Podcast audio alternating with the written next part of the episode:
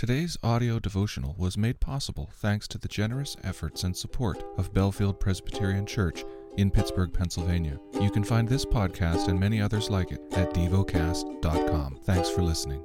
The lesson is from the book of Deuteronomy. Chapter 34 Then Moses went up from the plains of Moab to Mount Nebo, to the top of Pisgah, which is opposite Jericho.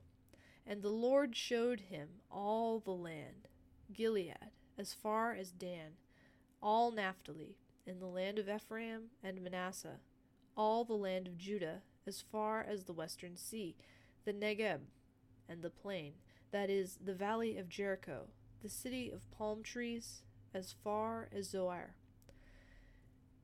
And the Lord said to him, This is the land of which I swore to Abraham, to Isaac, and to Jacob. I will give it to your offspring. I have let you see it with your eyes, but you shall not go over there. So Moses, the servant of the Lord, died there in the land of Moab, according to the word of the Lord. And he buried him in the valley in the land of Moab, opposite Beth Peor. But no one knows the place of his burial to this day. Moses was 120 years old when he died.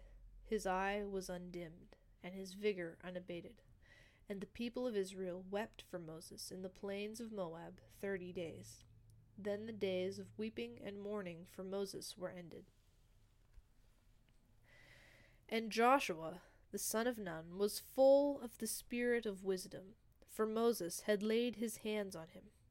So the people of Israel obeyed him, and did as the Lord had commanded Moses.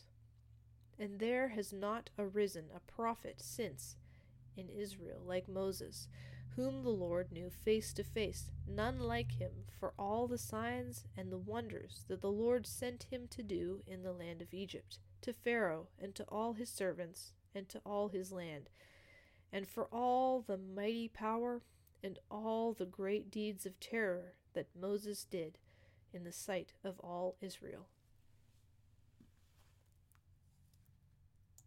Meditate and dwell on what you're paying attention to in God's Word.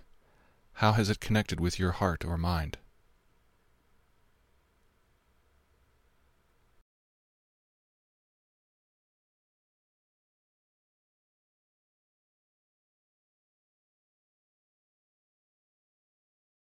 Pray to God freely about what has moved you today. Turn your thoughts to Him and enjoy His presence we offer the following as prayer topic suggestions. For architects, for those who are anxious and those who support them. Thank you for listening to DevoCast.